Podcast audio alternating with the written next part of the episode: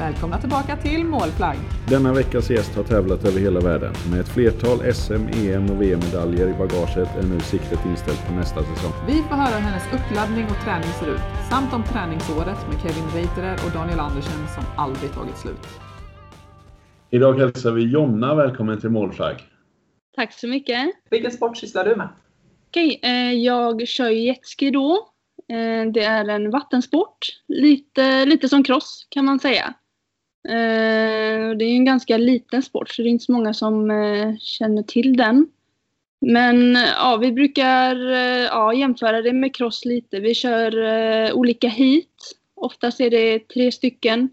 Eh, och eh, plus tidskval då. Och så kör ju alla samtidigt så är det ju först till mål som gäller. Eh, så har vi en bana med olika bojar, mellan 30-40 bojar som vi ska lära oss då och så kör vi runt den. Ser banorna alltid olika ut eller eh, är det någon grundregel för varje ställe om man säger så? Eller är det... Nej, det brukar vara olika oftast på varje tävling. Sen om vi kommer tillbaka till samma plats varje år så kan det vara samma där. Men oftast så är det olika. Men det är ju lite, eller vissa, vad ska man säga, delar av banan som alltid ska vara med. Till exempel vi ska alltid ha en split. Eh, och det är alltså, man kan välja eh, två olika slalombanor. Och det är ju då för att eh, det ska bli lättare att köra om någon. Så då kan man välja en annan bana. Det är oftast mellan 7 till, eller 57 bojar kanske. Så kan man få lite extra fart där och så komma om den framför den då. Spännande. Ja. Det är lite annat mot ja, andra sporter helt enkelt. Ja, precis. Ja. Men det är väldigt bra att vi har en sån. Det förstår jag. Är det lite lättare när man ska köra om någon i alla fall? Ja, precis. Det hjälper lite, gör det. Men jag tänker, alltså för de flesta så är ju motorsport en, en familjesport. Ja. Och i ert fall så är det ju nästan en släktsport. Ja, verkligen. Det har varit det. hur, ja det säger sig självt nästan, men hur kommer det sig att du började med, eh, ja, med din sport, får vi väl säga? Ja.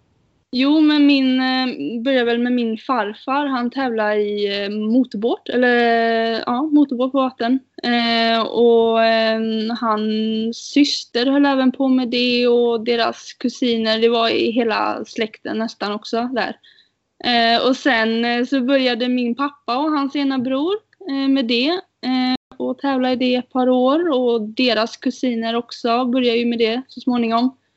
Eh, och sen så fick eh, min pappa då chansen att testa på jetski. Det var en eh, kille som ringde och hörde av sig till han. Eh, för jetski hade varit förbjudet i Sverige under ett par år. Eller nej, det var in... Ja, nu kommer jag inte ihåg hur det var. Men i alla fall, han fick frågan att testa och då gjorde han det. Och sen så tyckte han det var kul så han fastnade där. Eh, och sen så, ja, sen så tävlade han i ett par år och eh, sen så har jag och min syster börjat och våra kusiner har tävlat och min farfar tävlat några år också bara för skojs skull. Så det har verkligen ja, varit hela familjen där. Hela familjen och nästan hela världen över också? Ja, det har väl varit eh, nu de, på sista året så är det väl bara jag och min syster kvar. Eh, och det är ju vi som har åkt eh, den här VM-serien de senaste fem åren. Eh, men innan det så var ju mina två kusiner med, det var väl vi fyra som satsade mest då. Eh, och vi var ja, i USA många år och tävlade och åkte dit varje år tillsammans och ute i Europa överallt. Och, ja, så det har varit väldigt kul har det. Men hur, hur planerar man för att eh, att för att åka på en tävling. När man ska ha med sig sin jetski, det är inte så att man tar den under armen liksom. Nej, det är ju väldigt mycket logistik och så som, behöver, som man behöver ordna med. Eh, så när vi eh, åker i Europa så har vi husbil och ett stort släp då, där vi har våra eh, skotrar och verktyg och delar och allt som man behöver ha med sig. Och sen när vi åker ut i världen då på den VM-serien som vi kör nu där eh, står organisationen för att, för att skicka skotrarna. Så vi eh, kör dem till Luxemburg inför varje tävling eller inför på hösten är det oftast. För det är då vi tävlar eh, ute i världen när det är för kallt i Europa. Ehm, så de, vi har en låda för jetskrin eh, och så har vi en, eh, en låda, en mindre låda för verktyg och så. Så vi eh, stoppar i allt vi behöver ha med oss. Och det är liksom allt möjligt. Det är sparkcyklar och tält och stolar och bord och Åker vi till Kina till exempel så brukar vi stoppa i lite mat, så turmat och lite så nudlar och så för att maten är inte alltid ätbar där. Eh, så eh, ja, så när vi dyker upp på de här tävlingarna så står de lådorna på plats redan. De tar hand om allting. Eh, så det är jättesmidigt. Eh, och utan deras hjälp så hade det inte varit möjligt för att det, de står även för kostnaderna för det. Så det, det är jättebra för oss liksom, att de kan hjälpa så mycket med det. Vilken service! Ja, precis. Ja, nej, men vi packar väl resväska med våtdräkter och så, sen åker vi. Det är perfekt. Ja. Vad är det för eh, kubik och så på de här eh, jetskierna? Ja, den jag kör på nu är väl 1500 eh, kubik. 180 hästkrafter ungefär. Och går väl i 100 till 110 km i timmen. Okej. Ja, det, det är väldigt fort på vatten. Ja, det är det. Kommer ni upp i de hastigheterna eller hur? Ja, det, det gör vi. Det är väl främst i starten skulle jag skulle säga. Eh, och där är ju hastigheten väldigt viktig. Det är liksom, man jagar alltid varenda kilometer och allting för att eh, det kan avgöras mycket i starten. Eh, och sen eh, mellan bojarna, vissa raksträckor är lite längre och då kommer vi upp i de hastigheterna. Eh, men sen eh, är det kortare sträcka mellan bojarna så kommer vi kanske inte upp i topphastighet men det är ändå liksom mellan ja, 80 till 100 km som vi är uppe i. Så snitthastigheten måste ligga på 90 plus någonting då? Ja, nästan. Det skulle jag säga. Helt galet. Ja. Om vi sa starten här då. Startar ni alltid stillastående liksom mitt ute på vattnet eller närmare vattenbrynet eller hur? Eh, det är lite olika. Det beror på eh, vart vi är och kör. Vi har två olika starter och det är strandstart då och då står alla uppradade på, på stranden då. Ofta så har vi ett gummiband framför oss. Eh, och när gummibandet går så ska vi alla köra. Eller så har vi flygande start och det är väl om, om det inte finns någon strand till exempel eller om det är för stor sjö att det inte går att stå vid stranden så då blir alla uppradade på linje ja, ute på vattnet då men vi kör långsamt. Vi håller liksom en hastighet. Eh, och när eh, så är det, följer vi en, eh, en kille på en vattenskoter eh, som kontrollerar oss och när han tycker att vi alla är uppradade snyggt så drar han i flaggan och då får vi köra. Då är det fullt ös som gäller. Hur går en tävling till då? Eller hur? Eh, jag antar att man räknar varv? Eller ja, räknar, det går ni på minuter kanske? Eller? Eh, nej men vi kör väl 15 minuter plus ett varv. Eh, är det. Det är lite mm. olika. Vissa tävlingar så räknar de varv och vissa tävlingar så räknar de minuter. Men ofta så är det minuter. Eh, och då kan man ju, ibland så kör man ju förbi mållinjen vid 14.59. Och då blir det ju två varv till innan det blir mål och då kan ett hit vara upp mot 20 minuter ibland. Så det är ja, mellan 17 eh, till 20 minuter är de oftast, även om det är 15 minuter som man säger. Det måste vara ganska, alltså det är ett bra träningspass. Ja, det är det verkligen. Eh, är ju, ja, det är ju väldigt fysiskt. Är det. Eh, vi, vi står ju upp hela tiden eh, och inför en sväng så nästan man, man kryper ihop. Eh, böjer på benen och liksom nästan slänger sig utanför skoten för att hjälpa den att svänga då. Man vill ju att den ska luta så mycket som möjligt i svängen. Eh, för då kan man ha högre fart i kurvan. Så det gäller ju också att kunna hålla emot där. Så man, det är väldigt fysiskt både konditionsmässigt och styrkemässigt. Så man har båda delarna där. Mm. Jag har ju provat att köra en eh, större vattenskoter och det svåra tycker jag det är ju just att svänga eftersom att man svänger med styret. Ja. Det gör man ju inte på en motorcykel eller cykel eller cross eller så utan Nej på samma sätt. Utan här, här svänger du ju verkligen med styret. Och det tyckte ja. jag var jättesvårt. Ja. Ja, men det är ju lite, och det är också så lite feltänk ibland. För grejen är att om man kör på en vattenskoter eller en jetski så det man vill göra automatiskt är ju att släppa gasen och sen svänga. Men gör man det så, så svänger man inte. Så man måste ju gasa i svängen för att, eh, för att komma runt liksom. Eh, så det gäller, det går, vill man köra snabbt så kan man ju inte fega. För att man måste ju gasa för att komma någonstans. Ja, för det drivs med en... Eh, åh, nu glömde jag det precis vad det heter. Eh, en typ impeller eller någonting, vad har du? Ja, den sitter ju liksom inuti, inuti jetskin. Och det är ju då om man jämför med båt som min pappa och farfar tävlar i. Där sitter ju propellen utanpå. Eh, och krockar man och så så kan ju det innebära stora skador eh, om man träffas av propellen. Men i jetski då så eh, kan man ju inte bli skadad av den för att den sitter ju inuti. Eh, så det, ja, så det är ju bra att det gör det. Jag sätter det lite säkrare men Ja. du har gått helt skadelös genom karriären hittills va? Eh, nej, jag har haft en skada har jag. Eh, och det var väl, ja det var tre år sedan. Eh, så var vi i eh, Sharia, Sharjah, det är en, eh, en emirat utanför Dubai. Vi var där och körde och i ena starten så ramlade jag. Försökte hålla kvar i skoten men det gick inte så bra så jag bröt min överarm gjorde jag. Och fick åka på sjukhus och operera och ja, det var väldigt mycket där. Eh, och sen så eh, skadade jag också en nerv samtidigt så min, eh, min hand var förlamad i ett par månader efter det. Hur tog dig- du dig tillbaka efter det? Ja, eh, det var ju bara att, alltså massa timmar med rehab. Eh, och som tur är så är jag ganska envis. så har jag gett mig in på någonting så ger jag inte upp. Så, men det var ju inte självklar, självklart från början att jag skulle komma tillbaka i och med nervskadan för att mina läkare vågade inte lova mig någonting. Så jag var ju livrädd över att jag inte skulle kunna köra igen. Ehm, men till slut så bestämde jag mig bara att nej, jag ska köra igen och liksom hur lång tid det än tar så är det mitt mål. Väl- Väldigt eh, mentalt jobbigt.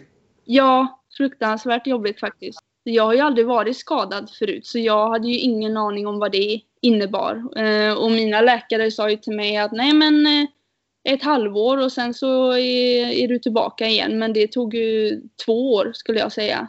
Innan jag kände att jag var tillbaka på min rätta nivå igen. Så det, eh, ja, det är tufft det är det. Tuffare än vad man tror faktiskt. Men hur, hur lägger du upp din träning nu då? Alltså för om man ser, ja nu har du varit skadad, du har kommit tillbaka, nu är du i toppform hoppas vi. Ja. Hur ser den här toppformsträningen ut? Ja, det är ju som sagt ganska varierat i och med att vi behöver vara alltså, både explosiva, uthålliga och starka och så här. Så jag, eh, det är mycket kondition, eh, mycket styrketräning, liksom uthållighet då främst eftersom vi behöver klara oss ganska länge.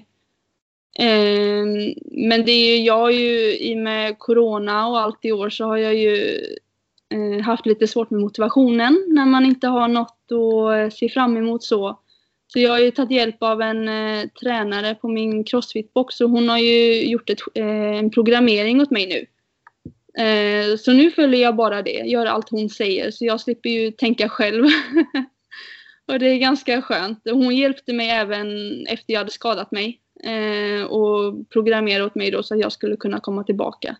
Eh, Så jag litar väldigt mycket på henne och tror att hon, hon vet vad som krävs för att jag ska kunna bättre. Det måste också vara väldigt skönt att ha en person som man, som man liksom kan lita på och veta att nu jag bara överlåter allting till dig så löser det sig. Ja, Prestera liksom. ja, precis. Ja, men det är ganska skönt för jag har ju tränat själv om en, ett bra tag nu. Men det är ju mycket med planering och liksom och man måste ju träna rätt för att komma, liksom, komma vidare. Och jag känner väl att jag inte har haft den tiden som krävs för att lägga på och planera all träning och så. Eh, och då har det istället bara gjort mig stressad och det vill jag ju inte. Så jag eh, tycker det är skönt att låta henne göra det. Härligt. Ja. Under ett normalt år, om man säger så. Hur lång är en säsong ungefär? Eh, nej men den är ju eh, året om skulle jag säga. Vi hade, vad som var planerat i år då var vi hade vår första VM-tävling i februari i år. Den hann vi köra. Eh, och vår sista tävling skulle varit eh, bara några dagar innan jul. Eh, så det är ju ja, hela året om skulle jag säga. Men det är olika från år till år. Ibland så har det inte blivit någon tävling på, eh, ja, men på, vinter, på vintern efter nyår där så då har vi kanske inte börjat förrän i april. Ehm, men eh, vi får alltid räkna med att det kan bli året om och vi är alltid beredda. Det kan, eh, det kan lika gärna hända. Men hur ser det ut nu då när ni, om ni åker på en tävling? Är det, packar ni in hela familjen och alltihopa i husbilen eller hur ser det ut? Ja, men eh, det gör vi väl. Vi brukar oftast ha med kanske en, en, eh, en till mekaniker som hjälp. För min pappa mekar ju åt både mig och min syster. Eh, och vi tävlar ju i samma klass så det är liksom svårt att hinna med båda. Så vi, i alla fall på de här stora VM-tävlingarna så brukar vi ha med en till som kan hjälpa oss då för det, det behövs. Men sen så är mamma med, hon hjälper till och stå för maten för att vi andra har inte tid för det. Är inte hon med så är det inte alltid att vi äter för att vi har eh, fullt upp med annat. Så eh, ja, det är väl så det är. Ni är ju fem stycken då som åker runt. Ja. Det är ändå ett ganska stort gäng. Ja, men eh, det är väl... Nej, förlåt. Nej, men jag tänker om det då har, eller jag vet inte hur många tävlingar ni har. Hur ofta är det tävlingar när ni kör VM? De är väl mellan tre till sex tävlingar om året är det. Och så är det, eh, vad ska man räkna, en tävling tar en vecka kanske? Åka dit, förbereda sig lite, tävla ja. eller? Ja, en vecka är det. Hos Karlsson Company i Falkenberg hittar ni allt ni behöver inom släp, lastramper och service. För mer information följ Karlsson Company i sociala medier eller via deras hemsida karlsson-co.se och det är Karlsson med C. Om man tänker på med kläder och skydd och så. Är ja. det alltid samma eller är, det, är ni på något ställe där det är lite kallare? Ja, ofta så eh, har vi ju tur så att eh, organisatörerna väljer platser som, där det är varmt eh, och så. Men eh, ibland är det inte alltid det. Vi var i Kina förra året och där var det, eh, vad var det, det var väl kanske mellan 15 och 20 grader. Men jag räknade med, vi har varit i Kina innan och då har det varit väldigt liksom stor luftfuktighet så även om det har varit kallt så har det ändå känts varmt. Så ja, vi räknade ju med samma denna gången. Men eh, det var fruktansvärt kallt. Det var precis som i liksom, en kall svensk sommar och det regnade och blåste och vi hade ju inte tillräckligt varma kläder. Eh, som tur var så var vattnet ganska varmt så det var inte så jobbigt att gå i vattnet. Ja. Vad har ni för eh, skydd och sånt eh, och kläder på er när ni kör eh, jetski? Ja, vi har ju en våtdräkt då. Eh, och sen ska vi ha ryggskydd och eh, flytväst. Eh, och våra flytvästar är oftast designade för eh, jetski racing då. Så de eh, ska oftast inte vara för stora men, eller osmidiga. Men de får inte heller vara så här små som en eh, till exempel en sån båtflytväst är. För att den ska ändå kunna skydda om man eh, skulle krocka eller så. Eh, och så är det hjälm. Eh, och kör man vattenskoter då så är det lite mer skydd som gäller. Då är det höftskydd och benskydd och knäskydd. Och, för där är det liksom lite större risk att man skadar sig om, eh, om man skulle bli påkörd i att man sitter ner och sitter fast. Liksom. Kör ni med crosshjälm typ då? Med ja. glasögon eller? eller ja. ja, crosshjälm och så eh, glasögon är det. Hur, hur, löser ni problemet med vatten på glasögonen? Nej men det är, ja alltså vi har ju något medel som vi tar på glasögonen för att vattendropparna inte ska fastna på, eh, på mm. glaset och för att det inte ska bli imma. Eh, men annars så är man väl van vid att det alltid skvätter lite vatten i ansiktet på en. Gör det ju. Vilka, I vilka länder eh, finns sporten? Oj, jag skulle säga att den finns nästan överallt. Eh, men väldigt liten då, så det kanske inte är någon stor skara som håller på det med det i varje länder, men eh, jag tror att det finns nästan överallt. Är det samma regler som gäller i varje land? Eh, nej, det kan ha... Eh, det beror oftast på vilken, eh, vad ska man säga, vilket förbund länderna tillhör. Det finns väl två olika förbund. Det är UIM som eh, den här VM-serien vi kör med hör till. Och så finns det IJSBA, heter det andra. Och de har lite olika regler om hur, om hur tävlingarna går till och vilka regler, hur man får trimma skotrarna och så. Eh, så det beror på vilken, vilken tävling man åker till och vilket eh, förbund de står till. Du var inne här innan på att eh, sporten är ganska liten. Ja. Hur ska man göra för att få den större? Oj, ja, det är svårt. Eh, vi har väl försökt lite. Jag har en kompis som, eh, som tävlar. Eh, och hon är ju väldigt duktig på att marknadsföra sporten med intervjuer och tidningsartiklar och så. Så det är ju, och det är också en anledning till att jag ville prata här, för att det är ju bara positivt om fler får höra om den här sporten. Eh, men jag tror väl att det är väl det man ska göra, prata om det mer. Eh, och se till att det får synas och höras mer än vad det gör. Vi är jätteglada för att du var med och hör, höras här. Ja. vad är ditt bästa minne från eh, jetski-sport, om man säger så? Än alltså, så länge får vi lägga så till. Länge får vi lägga till. Ja, gud, det är en jättesvår fråga.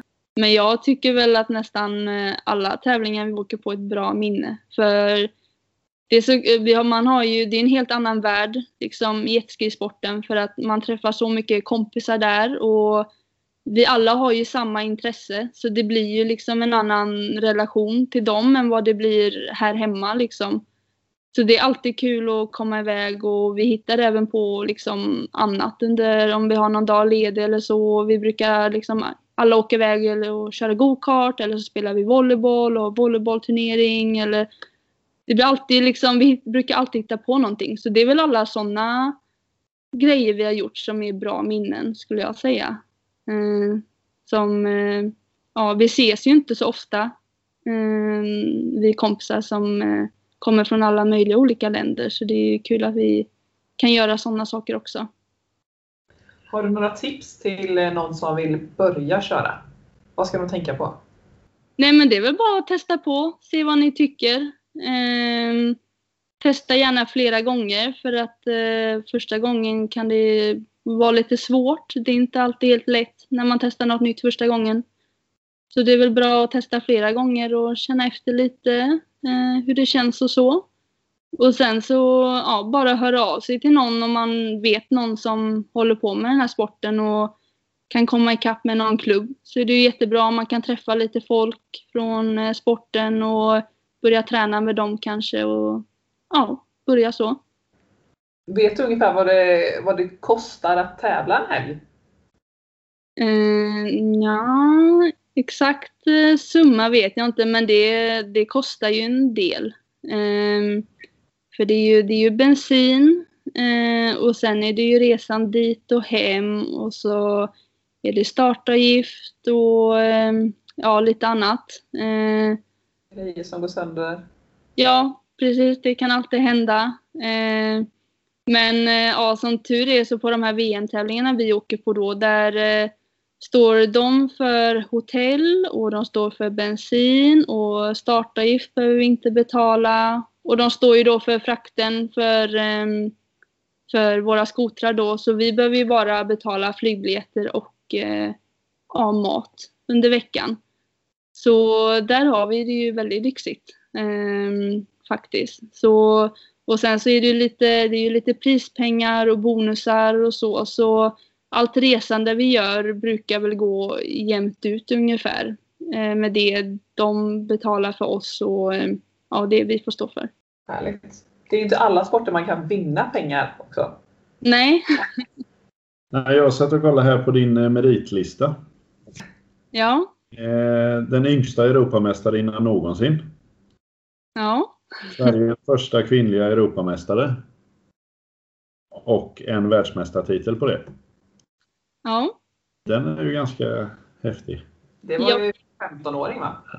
Ja, jag var ju, jag hade några år där, vad var det, 2013, 14, 15 som det gick väldigt bra för mig. Eh, och då när jag vann den eh, EM-titeln så var det min kusin som blev tvåa. Så det var ju inte helt dumt det. Och det var väldigt jämnt mellan oss. Jag tror det bara var något poäng som skilde.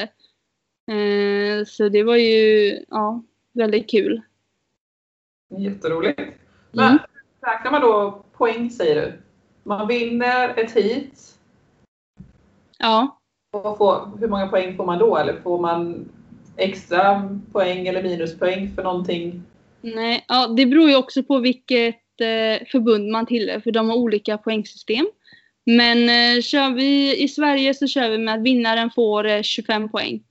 Eh, tvåan får 22 poäng. Eh, trean 20. Eh, och sen går det neråt. Eh, och det är inga extra poäng eller minuspoäng man kan få. Och vi får inte heller några poäng från våra tidskval. Utan det är bara hiten som gäller. Men när gjorde du din första tävling? Kommer du ihåg det? Oj, ja det var väl eh, 12 år sedan. Vilket år var det då? Det var, jag tror jag var 11 år. Eh, min första tävling. Eh, och den vann jag.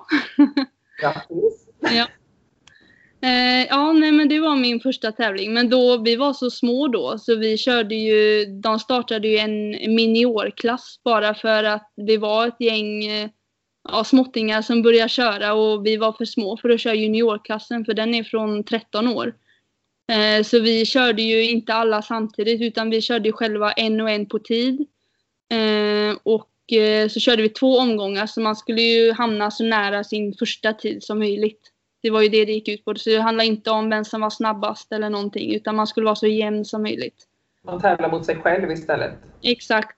Eh, så det var, och det var ju ett bra tävlingsformat för, eh, för liksom nybörjare och så eh, små deltagare. Eh, och sen så fanns det ju inte heller, det fanns en vinnare och sen så blev alla två. Så det fanns inte heller någon som kom sist eller så, så det var ju väldigt bra. Vad är din speciella egenskap på jetskin här nu då? Jag skulle säga att jag är ganska, ganska jämn. Jag, jag gör sällan stora misstag. Det händer ibland, men eh, ofta. Och sen så ja, är jag oftast väldigt jämn, så jag har väl ungefär samma placeringar i varje hit. Medan några andra kan eh, få en jättebra placering ett hit, men vara långt ner nästa hit. Men jag är oftast liksom runt, ja, runt samma placering varje hit. Eh, och det är ofta det jag kan vinna på då, att jag sällan gör misstag och eh, är väldigt jämn av mig. Tävlar ni blandat tjejer och killar eller hur ser det ut? Eh, det finns ju dam och herrklass. I VM så är det ju eh, ja, dam och herr. Men eh, till exempel kör vi i Sverige eller några mindre tävlingar i Europa så är det inte alltid det finns så många tjejer som kör. Eh, så då kör vi ihop med killarna. Eh, kör vi i Sverige så kör vi alltid ihop med killarna. Och samma om vi skulle åka till Norge eller Danmark som vi gör ibland så kör vi också alltid med killarna. För att vi är bara fyra, vi är fyra tjejer från eh, Sverige som kör. Eh, och det är inga tjejer från Danmark eller Norge så det blir ju bara vi fyra och det är inte värt det att ha en klass för bara oss fyra så då får vi köra med killarna. Hur många startande är man i ett eh, hit? Eh, ja, det är väl, jag tror det är max är eh, 30 stycken. Eh, men eh, vi tjejer, kom, vi är inte så många så vi är väl eh, som mest kanske 15-16 stycken eh, på VM-tävlingarna. Eh, och det är väldigt bra för att vara damklassen för att den är inte så stor eh, i denna sporten men den har blivit det på de sista åren. Så eh, ja, det är väl eh, mellan eh, 15 till 30 stycken kan vi vara. Alltså i varje hit? Ja, exakt. Jag fattar att han har lite problem på den där jetskin och hålla koll på alla så det ligger liksom i... i Ja, det det är inte alltid helt lätt. Nej, det förstår jag. Men hur, alltså finns det några regler vad gäller väder? Eh, nej, vi kör väl i eh, alla möjliga väder. Det är ju, ju mer vågor det är desto roligare, brukar vi tänka. Eh, alla, vi alla som tävlar vill ju ha mycket vågor för att det är ju då det blir en riktig utmaning och då handlar det oftast inte om vem som har den snabbaste skoten eller, eller så utan då handlar det om erfarenhet. Mm. Men eh, blir det för stora vågor så har de ibland liksom fått till exempel vi körde en tävling för några år sedan där det var över två meter vågor och då fick de ta bort massa bojar för att det, det blev för svårt för att ha dem på samma plats för de flyttar sig och sen så var det helt omöjligt att köra så tajt i sådana stora vågor. Så de tog bort en massa bojar så vi hade ju inte så mycket att köra runt men i, i sådana förhållanden så behövs det inte mer. Det är alltså alla, alla värden som gäller? Oskar, ja. sekundmeter spelar ingen roll hur många? Nej. Men ja, vi brukar alltid passa på när det är storm ute då, då åker vi alltid ut och kör för det är då det är som roligast. Har du testat några andra sporter förresten? Eh, ja, jag har väl, eh, när jag var liten så höll jag väl på lite med badminton och lite dans och så. Men det var inget som jag hade liksom jättestort intresse för. Vad tänker du om fem år? Vart är du då? Ja, jag hoppas väl att jag fortsätter att köra kanske. Jag vill eh, hålla på så länge jag kan. Så känner jag just nu i alla fall. Um, Ja, och sen hoppas jag väl att jag har vunnit några tävlingar kanske. Det är ju alltid målet. Det hoppas vi också. Ja. Finns det någon liksom övre ålder? Eh, ja, det är väl eh, ja, kanske 35-40 som man eh, kanske börjar tappa lite. Det är ju väldigt fysiskt. Eh, och ja, oftast när man är i den åldern också så har man ju familj och kanske inte den tiden som krävs för att kunna prestera på toppnivå. Så, men vi har ju... Vad sa du? Då har du en hel karriär till. Ja, precis. du är i mitten nu kanske? Ja, Nej men alltså, vi hade ju en man eh, som tävlade, han var 50 år och körde bland med de bästa eh, liksom, killarna som fanns i sporten och han kunde prestera där med. Så det är ju inte omöjligt. Då har du en lång karriär kvar. Ja, förhoppningsvis. Har du några eh, idoler inom sporten? Eh, ja, nej men jag, jag har ju en, eller en teamkompis som eh, eh, är från Österrike. Och det är jag, han och en eh, kille från Norge som eh, har kört ihop de senaste sex åren blir det väl. Och jag skulle väl säga han då, för att han enligt mig så är han en av de bästa förarna som finns. Och han kan liksom alltid få det omöjliga till det möjliga liksom. När ingen tror att han ska kunna klara sig eller kunna göra det han gör så gör han det ändå. Ehm, och han är väldigt erfaren och ja, så jag skulle säga han då. Och vad heter han? Eh, Kevin Reiterer heter han. kommer ju alla kolla upp honom och undra vad detta är för människa. Sig. Men vilket team är det ni kör för? Eh, vi kör ju för hans team då. Han startade ett team för eh, ja, 2014 Eh, Eh, och planen där då var väl att han skulle ta in eh, två unga förare varje år eh, och så träna med dem och hjälpa dem liksom lite i deras racing och då valde han mig och Daniel heter han från Norge.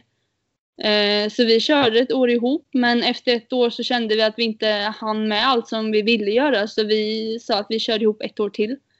Eh, och sen har vi blivit som en familj. Så vi, eh, han eh, bytte aldrig ut oss utan vi har hållit ihop sedan dess. det blir inte alltid som man har tänkt men det kan bli bra ändå. Ja, nej men det har blivit jättebra. Vi är ju, de är ju som bröder för mig idag. Vi är jättetajta och eh, våra föräldrar också. Vi åker alltid på tävlingar ihop och hjälper varandra. Så det, det är jättekul att det blev så här för det trodde vi inte i början. Om man vill komma i kontakt med dig, hur gör man det? Eh, ja, jag finns väl på Facebook och Instagram. Jonna Borgström heter jag där. Så det, ja. Perfekt. Men vi tackar så jättemycket för detta. och så Ja, tack till själv. på framtida tävlingar. Ja, tack så mycket. Vi hejar på dig. Tack för att ni har lyssnat. Vi hörs igen nästa vecka.